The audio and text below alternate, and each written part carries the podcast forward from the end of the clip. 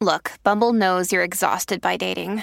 All the must not take yourself too seriously and 6 1 since that matters. And what do I even say other than hey?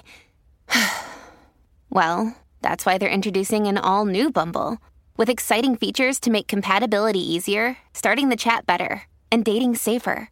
They've changed, so you don't have to. Download the new Bumble now. When you need mealtime inspiration, it's worth shopping Kroger, where you'll find over 30,000 mouthwatering choices that excite your inner foodie. And no matter what tasty choice you make, you'll enjoy our everyday low prices, plus extra ways to save, like digital coupons worth over $600 each week. You can also save up to $1 off per gallon at the pump with fuel points. More savings and more inspiring flavors make shopping Kroger worth it every time. Kroger, fresh for everyone. Fuel restrictions apply.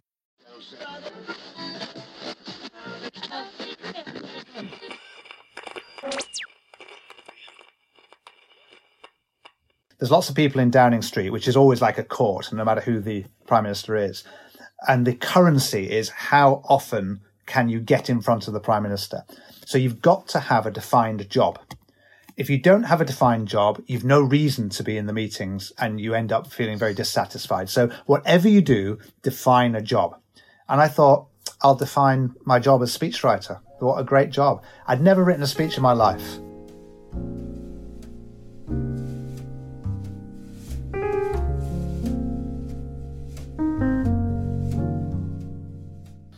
Goes back to comedy. I'd realised that one of the best ways in which you can concede a point is to wrap it up in a joke, because an audience takes the point whilst they're laughing.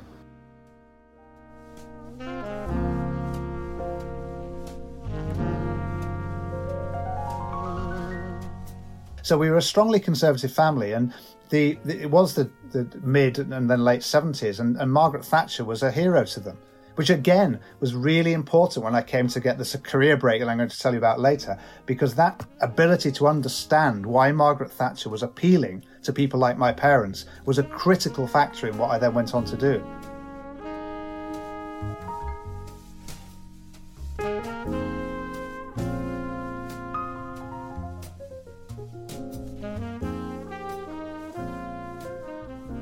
Hello, and welcome to this live podcast recording of the now award winning uh, How I Found My Voice Live. I'm Samira Ahmed, and the idea is I go behind the celebrity persona to find out what influences shaped their success. How did politicians, artists, performers, writers grow up to become such great and unique communicators? And my guest today is Philip Collins, currently a journalist, but also a novelist, uh, the author of two books about politics, one called When They Go Low, We Go High. He was chief speechwriter for Prime Minister Tony in the last two years of his premiership from 2005 to 2007.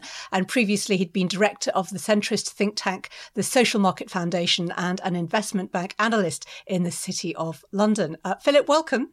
Thank you very much. It's very nice to talk to you. Phil, I always like to take people right back. So, you grew up in a council estate in Bury in Greater Manchester. I'm guessing this is the early 70s. Um, it's a setting I think you gave one of your heroes in your novel, The Men from the Boys. What was it like? Well, yeah, that's that's right. It was um, actually a fantastic place to grow up. I mean, you only grow up once, and, and wherever it is, you that's what the world is. That's what it seems like, and it was very, um, it was great fun. I was always kind of outside, playing outside, and and our life was centered around the local church. Um, we we were part of the Church of England, and though none of us really had any great religious belief, that seemed a, a, relatively unimportant aspect of being part of the Church of England. It was a it was a social scene, and um, and really it was my first acquaintance with beautiful language too. That's that was my first influence because the King James Bible is a work of literary genius. And even at the age of eight, I didn't really believe it had any cosmological significance, but I did know that there was something beautiful about it, and I think that today.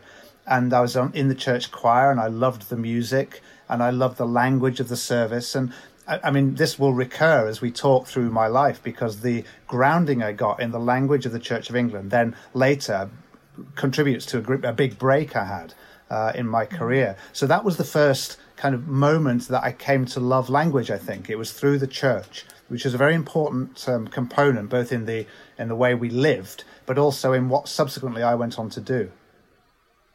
And tell me about your family. What were they like? Well, we were a very peculiar kind of class hybrid in a way because both my parents were teachers. My mum was a primary school teacher whose job was to teach young kids how to read. And um, she worked in a, for most of my childhood, she didn't work. Uh, but when she went back to work, she taught young, mostly young Bangladeshi kids in a, a mill town, which was changing very quickly. So I had a real grounding, strangely enough, in really vehement anti-racism from my mum, because my mum loved these kids who she was teaching to read. My dad was a PE teacher who'd been uh, a Welsh rugby player and uh, he was an amateur opera singer. And so we had all sorts of funny cultures going on. But through magnificent neglect of their finances, my parents never had any money. So we lived in the resolutely working class part of town because culturally, though my mom had become a teacher, she'd gone away to uh, teacher training college and in a way had gone on a social mobile journey. She never changed culturally at all. And we live very close to my grandparents, her parents. And so we lived a culturally very working class life, even though intellectually we were already going somewhere else. So my house was the only one in the street really that was completely full of books. So all of my friends from around uh, the estate were kids who ended up the, the the ones who were lucky ended up being plumbers and sheet metal workers, etc. Some of them uh, didn't uh, have that kind of outcome, unfortunately. Was it was always kind of thought that I'd be going somewhere else. So I felt both inside the northern white working class and also outside it from the very beginning. You mentioned your mother, you know, being kind of very strongly anti-racist and bringing that into the home. But would you say there was much politics in your home when you were a child? There were some politics, but they were all totally conservative. That's conservative both with a small and a large C. We were a working class Tory family. Uh, and I'm describing really my grandparents there rather than us. Uh, my grandfather was, I mean, it, it, sounds, this is going to sound like a really bad sketch for a sub Dickensian novel, but he left school at 15, went to work in the local textile mill, and, and where he worked for 50 years. And he had his picture in the Bury Times, a gold clock. He was the foreman by the time he left. And the mill was owned by the person who then became the Tory MP for Bury. So my grandfather saw conservative politics as part and parcel of getting on, of being a disciplined and adamantine uh, creature who would drive his family forward. And to be conservative was to have that kind of ambition for your family. And my mom inherited those politics, and my dad um, who, came, was from Wales, a different tradition, but nevertheless was basically conservative. So we were a strongly conservative family, and the, the it was the, the mid and then late seventies, and, and Margaret Thatcher was a hero to them, which again was really important when I came to get this career break that I'm going to tell you about later, because that ability to understand why Margaret Thatcher was appealing to people like my parents was a critical factor in what I then went on to do. I wanted to ask a bit about the cultural influences you um, that you had as a child? Because I think a lot of us who were uh, kids in the 70s, we did watch a lot of television, but sometimes there was a big divide about what you watched. And I think there was in your home, wasn't there? Yeah, no, it was absolutely explicit. Uh, the reasoning was that my parents thought ITV was vulgar, um, low grade, down market, whereas the BBC was proper and, and real and, uh, and, and was uh, educational. And so we were encouraged to watch the BBC. So we watched a lot of television and, uh, and were very much discouraged from watching ITV. So there were certain shows which were really big at the time, which all of my friends were watching. I remember particularly Mork and Mindy, I really resented because, I mean, it turned Robin Williams, it was brilliant. I've never seen it because we weren't allowed to watch it. See, I, I thought you would see it on the buses, which I loathed and is a, such an ITV show. And it's both incredibly racist, but also incredibly sexist. A lot of uh, peeping Tom stuff, but it wasn't. And Mindy seemed so harmless. Yeah, well, I, I, know, but it was a blanket um, prescription. It, it, there was no judgment of particular programs. It was it was the whole channel. We literally weren't allowed to put it on. So we watched the BBC, and I, I watched a lot of things. And uh, the, the program I most loved, strangely enough, because I was probably quite an odd child from an early age, I loved being able to stay up to watch Parkinson. Um, it was late at night, and I, I, was only a teenager when I started to watch it. But I loved talk shows, uh, and I, I, loved Peter Ustinov, and I loved Jonathan Miller, and I loved Billy Connolly.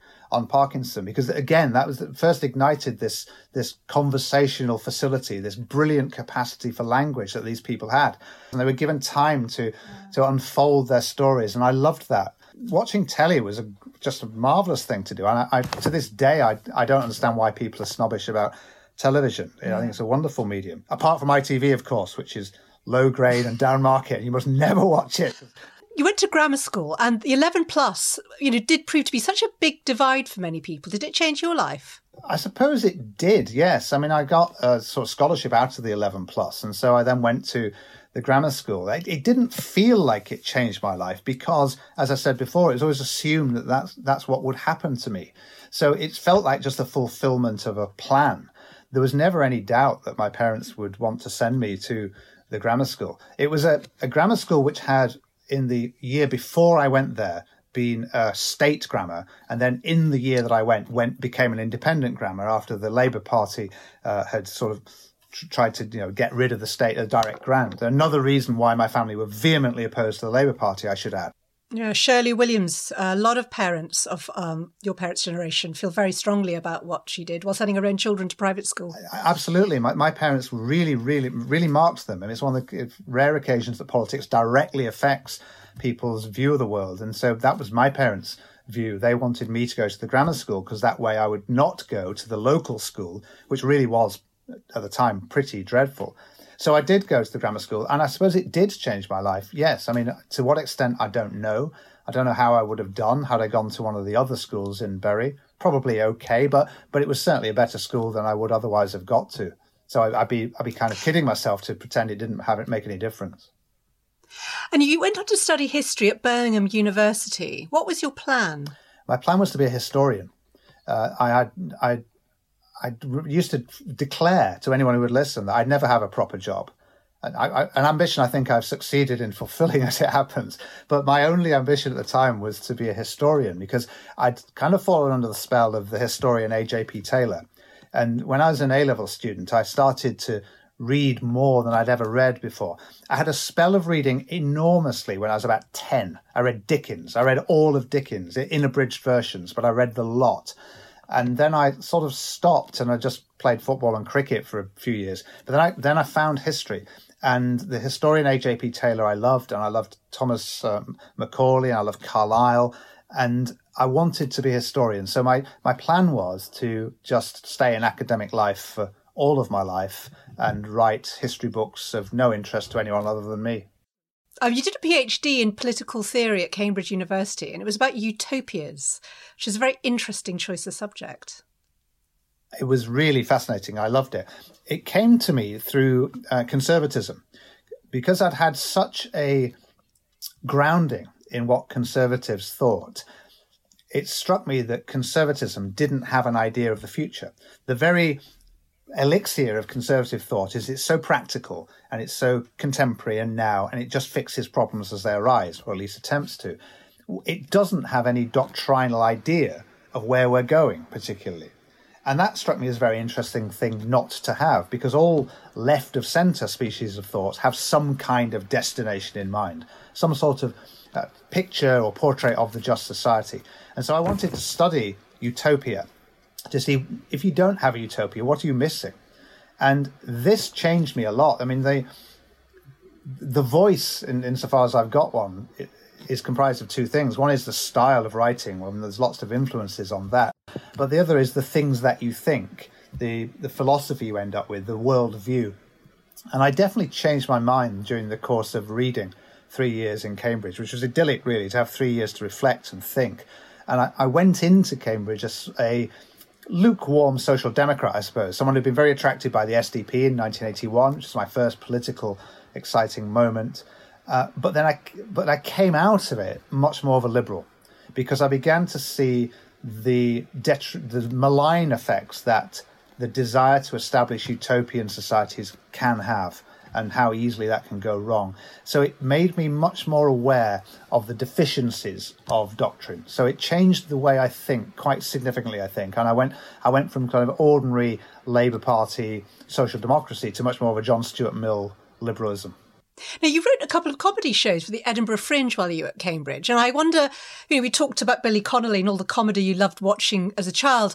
Was that experience of writing comedy significant in shaping you as a, as a future speechwriter? I think it was enormously so, yes, because it's comedy is an incredibly good discipline because it's one of the few forms of writing where you're explicitly asking for a verdict from the audience every other line.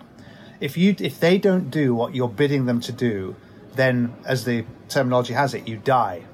You know, the, we, the, all the terminology of comedy is about death because it's awful if you seek a laugh and one doesn't come. And so the discipline to cut away all the fat in comedy is a really, really good discipline for all kinds of writing. And I definitely have very often compared it to uh, speech writing. I mean, I first got the comparison actually from one of my heroes, Clive James, who I started to read when I was in Cambridge and had been the president of Footlights, and I wanted to be like him. I wanted to be like him because he wrote so beautifully, but I also wanted to be like him because he refused to specialize. I'd had, you probably can already tell, I'd gone all over the place and I had so many different interests. And, you know, my mum always said I could never stick at anything, but I thought it was just sort of prolific interest. And I, and I loved people like Clive James, like Jonathan Miller, um, like Alan Bennett, who were incredibly various and sort of promiscuous in their interests.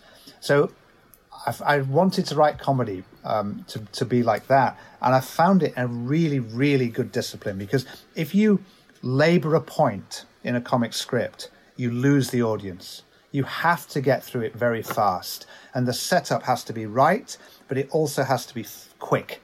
And I think that's true of good rhetorical writing too.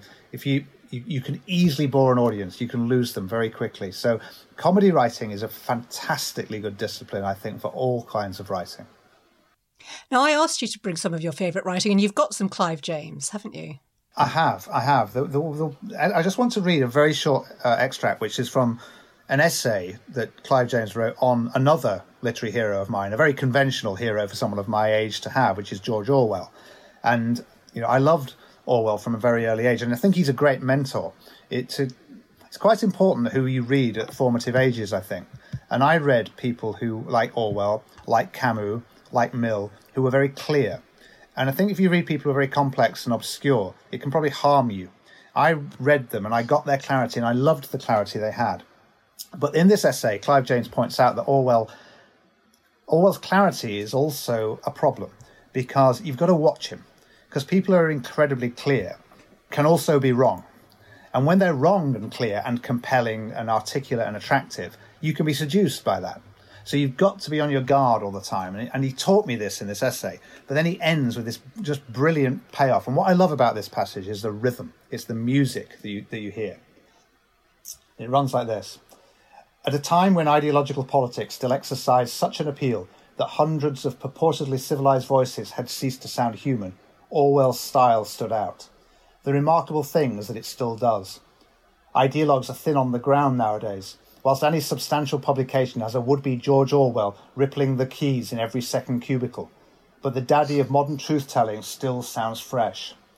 So it wasn't just the amount of truth he told, but the way he told it, in prose transmuted but to poetry by the pressure of his dedication. This great edition, by revealing fully for the first time what that dedication was like, makes his easy seeming written speech more impressive than ever and even harder to emulate. To write like him, you need a life like his, but times have changed, and he changed them.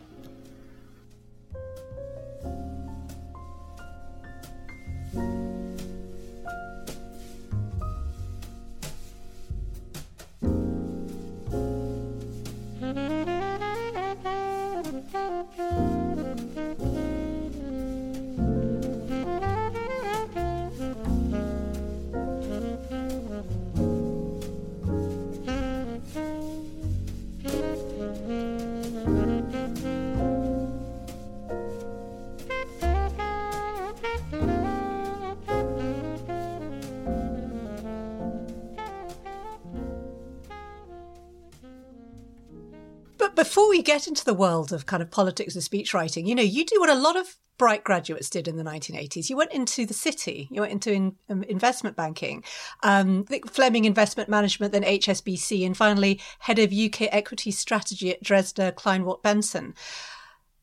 There's a lot of money to be made, and I was at university around the same time as you, and I remember thinking this is something I would never do. I'm I'm really interested in why you decided to go for it.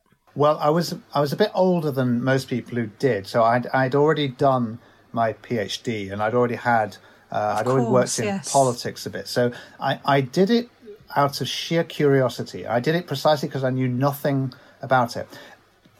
I, will we'll come back to the time in politics because it's also the link back to the Church of England. But I had mm. been bitten by politics and I loved it and I found it fascinating.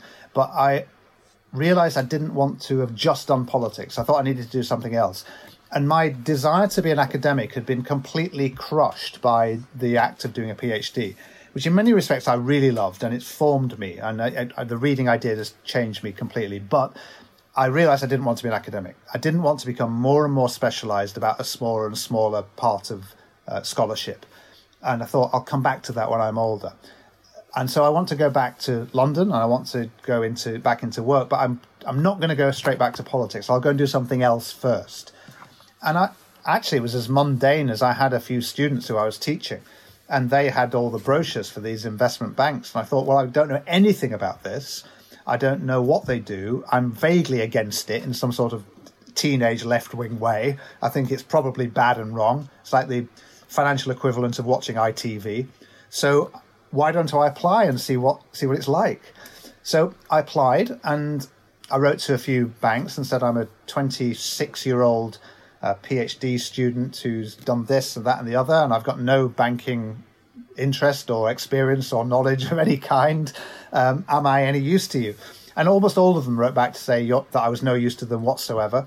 And Flemings wrote back and said, "Oh, you sound quite interesting. Why don't you come and have a talk?" And and I did, and I really liked them and I went there. And I then got a big break because because I'd been briefly uh, in Labour politics as a researcher in my early twenties. It was 1995 when I was in the city, and it was already becoming obvious that there was going to be a Labour government. The Blair was clearly going to become prime minister. Brown was clearly going to become chancellor, and the city didn't really understand this new Labour Party, whereas I did because I knew all these people. So I became quite potent and quite um, interesting to the senior people, even though I was quite junior. So I got I, I, had a very accelerated movement for that reason, and I ended up moving to being a, an equity strategist. and And for five or six years, I really enjoyed it, and I found it interesting. I was learning a lot. I learned a new language. I became numerate again because I've always actually loved numbers. earned a lot of money. I, I I earned I earned a lot less than you might think because firstly, it was a bit before the really big era of big salaries. And also, uh, just the moment I started to make quite a lot of money, I left. So I, I was deeply stupid. I'd, I'd, done all the hard work and then I got bored and left. Because my boredom threshold is much more important to me than, than my financial threshold. So tell me about then when you do move properly into politics. Is this when you go to work for Frank Field or was that before? Yeah, it's when I go to work for Frank Field. And this is the this is the importance of the Church of England. This is where that comes back to be a major component in my future. And we should just say the Labour MP for Birkenhead at the time. That's right. So, so Frank's MP for Birkenhead, and uh, the crucial context is that he has been uh, just been deselected by a, a very left wing group who are the sister group of militants called Socialist Organizer. So it's a it's the 1980s. It's the, it's that yeah. first wave of really left wing takeover of the Labour Party, and Frank gets deselected, but he decides to uh, he wants a, a researcher. So he advertises, and I see it in the Guardian, and it's pointed out to me by a friend of mine, and I, I had no intention really of imply of applying. I didn't have any political background, but uh, I sent in I can't believe I did this, but I sent in a card, just a one card, and the advert in the paper had said Frank Field MP is looking for an interesting, go ahead, dynamic researcher to set the agenda for the 1990s. It's 1989. And I wrote back with, a, with just a piece of card. I said, I am an interesting, dynamic, go ahead young researcher looking to set the agenda for the 1990s, looking for a Labour MP, looking for a dynamic, interesting, go ahead researcher looking to set the agenda for the 1990s. And his uh, assistant picked out my card as a sort of bizarre application amongst, amongst all these conventional CVs. And I got invited to go along to do a test, a written test. And the written test was to write a speech defending Mrs. Thatcher. Now, you can imagine for left of centre young, earnest graduates in 1989, this was like justifying hellfire. To me, it was easy. I just wrote what my parents and grandparents thought. So I, I knew all the answers. So I wrote a, a, a speech for him defending Mrs. Thatcher, which he liked. That got me through to the final interview. And I went to see Frank at the House of Commons. And we spent an hour talking about why the King James version of the Bible was wonderful and why the 1928 Thomas Cranmer's edition of the prayer book was the only one that anyone should ever use and why modernizing the language of the Church of England was diabolical. We didn't talk about anything else. And we just got on really, really well. And of course, I had all these strong opinions about the language of the Church of England because my mum cared about it so much. And so we just got on famously, and he offered me the job. So uh, it was because I knew about Margaret Thatcher and the King James Bible, I got my break. And it was a pivotal moment because all the people I then got to know whilst being a researcher for Frank Field subsequently went on to long careers in Labour politics. Some of them still there. But the David Miliband, Sir James Purnells, the Ed Balls, I, I know all of those people from that period. So, so that was the moment that everything changed. Really, that's where I got into the political world, the world of public life. That was a big moment. And how did you come to work for Tony Blair? I'd left the city. I'd gone to run a think tank, which was sort of halfway point between being an academic, which I thought I'd been, and, and being in politics. And I really enjoyed it. I'd um, I, I, loved uh, running a think tank. I, I, loved the business aspect of it too, which you have to run a small business, and I really enjoyed that. Uh, but I like the intellectual endeavor, and really it goes back to my previous answer that lots of the people I knew back when I was a researcher for Frank Field were now working for Tony Blair. So I knew everybody, and they needed someone to come and write for them.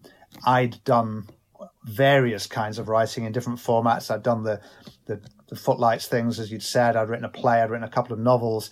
I'd always thought of myself as a writer, really, even though I hadn't been employed as a writer. And so they asked me if I wanted to go and work with Blair, and I insisted that I be the speechwriter. And I, I was I was advised by David Miliband actually that he said to me, "There's lots of people in Downing Street, which is always like a court, no matter who the prime minister is, and the currency is how often can you get in front of the prime minister." So you've got to have a defined job. If you don't have a defined job, you've no reason to be in the meetings and you end up feeling very dissatisfied. So whatever you do, define a job. And I thought, I'll define my job as speechwriter. What a great job. I'd never written a speech in my life. And, uh, I had, and you, said we've not mentioned any speechwriters. I have no speechwriters amongst my influences at all. I know a lot about them subsequently, but none of them were influences on me in the slightest. And I just turned up one day and had to try and write speeches for the Prime Minister.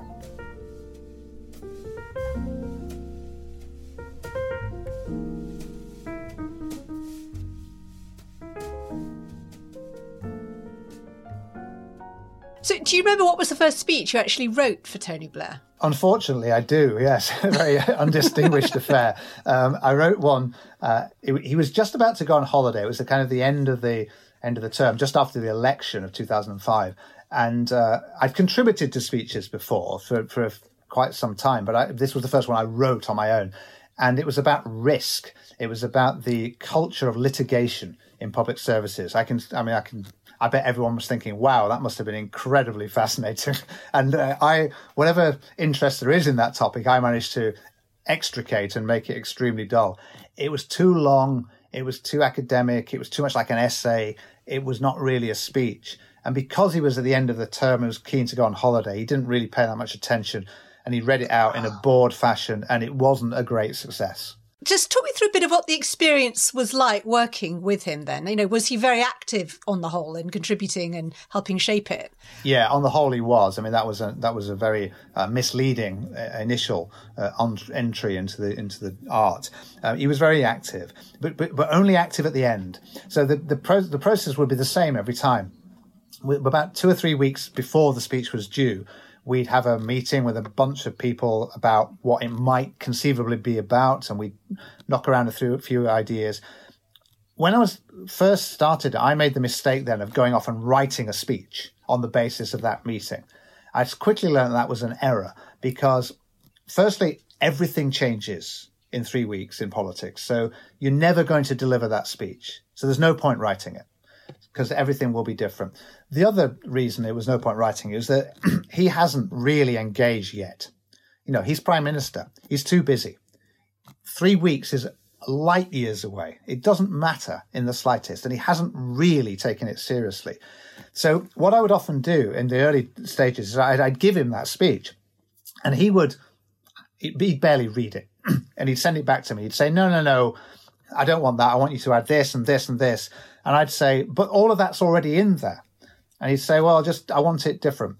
I then learnt the trick of giving him the speech early on. And then when he said that, I want this, this, and this, I'd take it back, but I'd then give him exactly the same speech about a week later. And I'd say, Yeah, I've changed it all. And he'd say, Yeah, that's much better. And then with about three or four days to go, it got serious. So then we'd have another meeting where we went through it properly and we'd really think it through.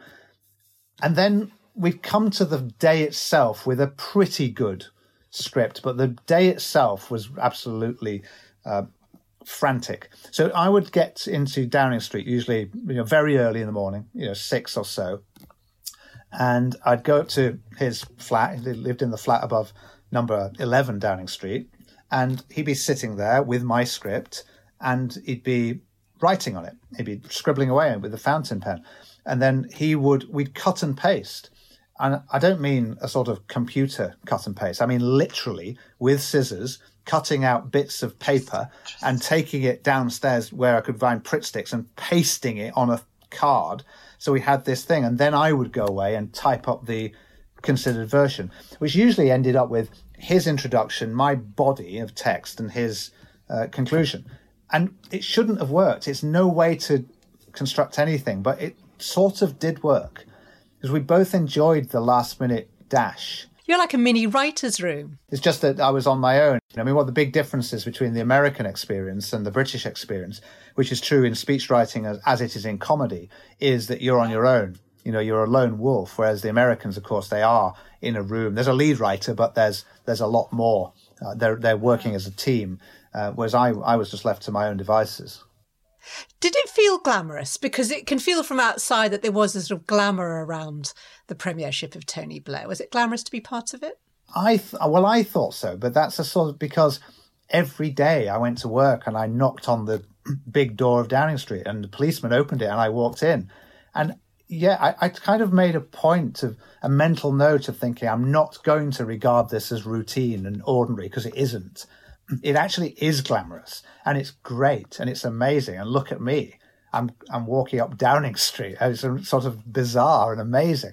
So yeah, there was a sort of glamour, but then like everything else, it's also a job, and there are days when when it all goes wrong and it's a nightmare, and it, you could be anywhere. But I do think you have to hang on to a little bit of that sort of humility and, and childlike capacity for wonder at the fact that you're writing for the prime minister. It's amazing. Tell me about the best speech you think you wrote for him. It was without doubt the final speech that he gave to the Labour Party conference. It was 2006. He's already announced that he's going to uh, leave office the following summer. And so we know this is the final big occasion, the final set piece. And I'm very proud of it as a speech. I mean, I, I, wouldn't claim I wrote it all because the big set speeches like that, there are many hands and he's deeply involved at every stage. So, you know, that I, I was one amongst many hands, but I, I, kind of held the pen and I thought it, it, was, it was a really, really good, serious speech. It, in fact, it was about a very contemporary speech. It was about the way that globalization is bringing dissatisfaction to lots of places and opening up the divides. It's a speech which reads really, really well in the light of the Brexit referendum and in the light of the, the subsequent referendums. It's a red wall speech. So it's very sort of articulate and, and quite prophetic in a way. But yeah. I, I, wish, I wish all that high intellectual stuff was the reason it, I, my contribution was remembered, but it isn't. My contribution is remembered because of a stupid joke that I found in a joke book. And uh, I mean, you, I don't know if you remember, but the, every year the Blair and Brown speeches were subject to this kind of contest in the press. Uh, Brown would speak on the Tuesday, and he'd do a speech which was always seen as a bid for the leadership, and then it would always be Blair has to top Brown's speech the following day. When on the day that Brown spoke in 2006, Cherie Blair had really rather foolishly said something out loud to a journalist to the effect that she didn't believe Gordon Brown. I mean, she'd been incredibly rude about Gordon Brown within earshot of a journalist. And so within no time at all, this was everywhere. And the mornings, the papers the next morning were all full of Brown, of Cherie Blair fight with Gordon Brown, and it completely obliterated coverage of Gordon's speech. So he was furious, as you can imagine. We realized we had to somehow refer to this. We had to deal with this in the speech the next day. And I th- immediately thought, well, it's got to be a joke. It goes back to comedy. I'd realized that one of the best ways in which you can concede a point is to wrap it up in a joke, because an audience takes the point whilst they're laughing. And so I thought, well, it's got to be a joke. Now, what can it be? There's elements here of music hall. It's the guy next door, it's his wife, it's a sort of seaside postcard setup now, what can I find? So I found I had an old joke book with me, which I carried everywhere, and I, fa- I looked up Les Dawson, and I found this old Les Dawson joke, which which runs. Um, my wife's run off with the guy next door, and do you know what? I'm really going to miss him. And we thought, well, that's kind of funny in a vulgar way, but it's a bit vulgar for the prime minister. So we we customized it. Something I don't say often enough. Thank you to my family. Um,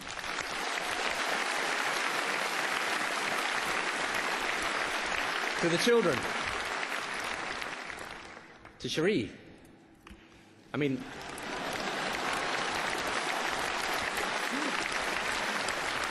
well, at least I don't have to worry about her running off with the bloke next door.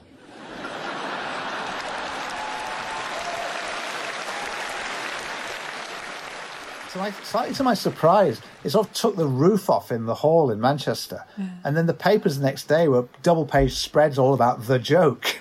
And, and my book made it onto Channel 4 News. So it was sort of an enormous moment that I didn't quite have planned. And that, that without doubt, is my biggest moment as a speechwriter.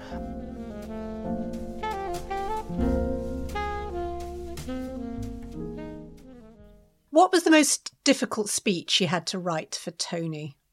The most difficult one I had to write was one I disagreed with. And there's a lot you disagree with when you work for a politician.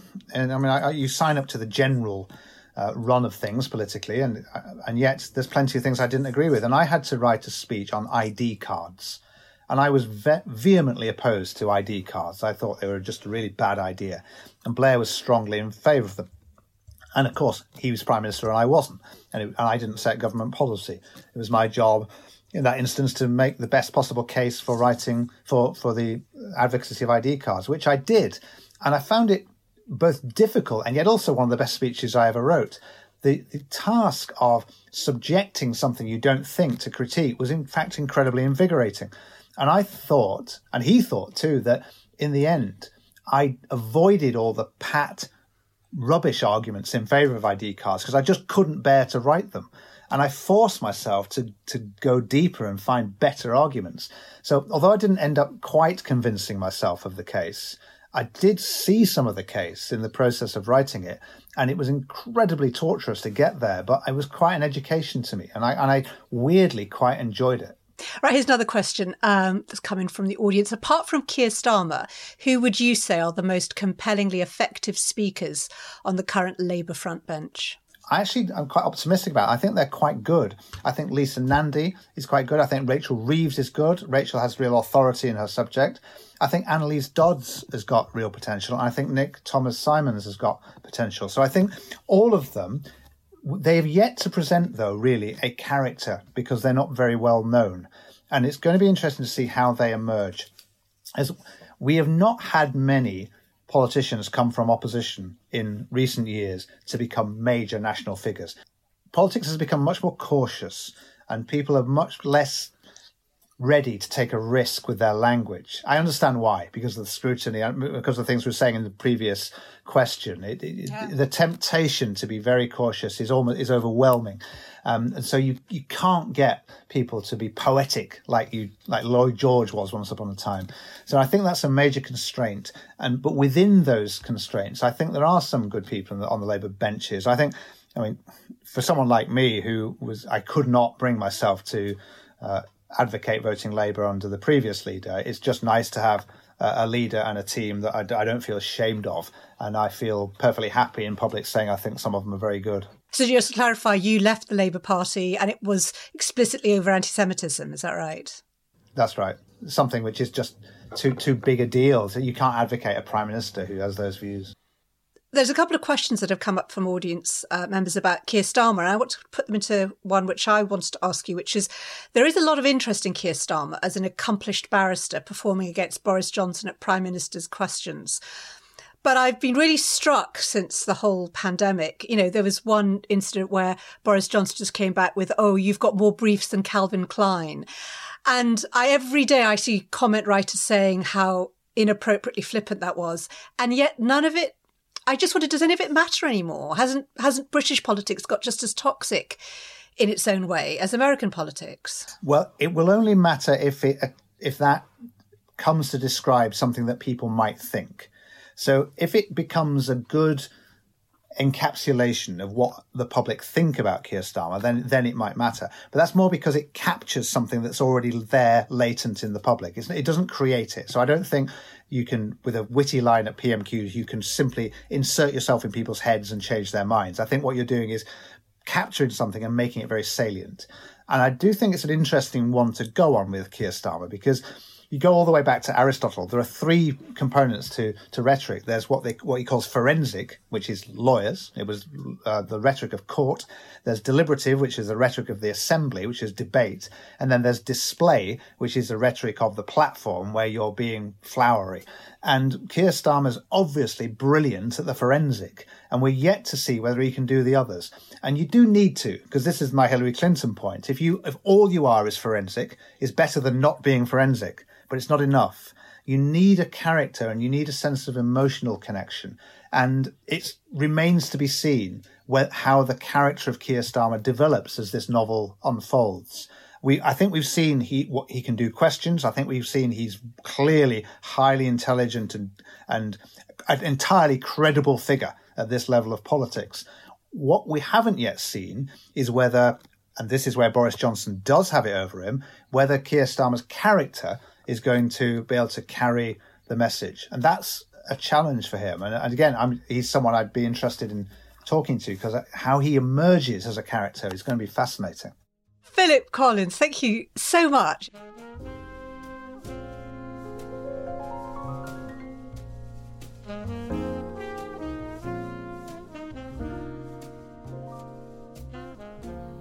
Well, that's the last episode of this series of How I Found My Voice. We will be back with some one off specials before the next full series of episodes. But in the meantime, do spread the word about us. Subscribe so you can listen back to the whole back catalogue of episodes with guests such as Sir Michael Palin, Katherine Ryan, Margaret Atwood, and Gloria Estefan.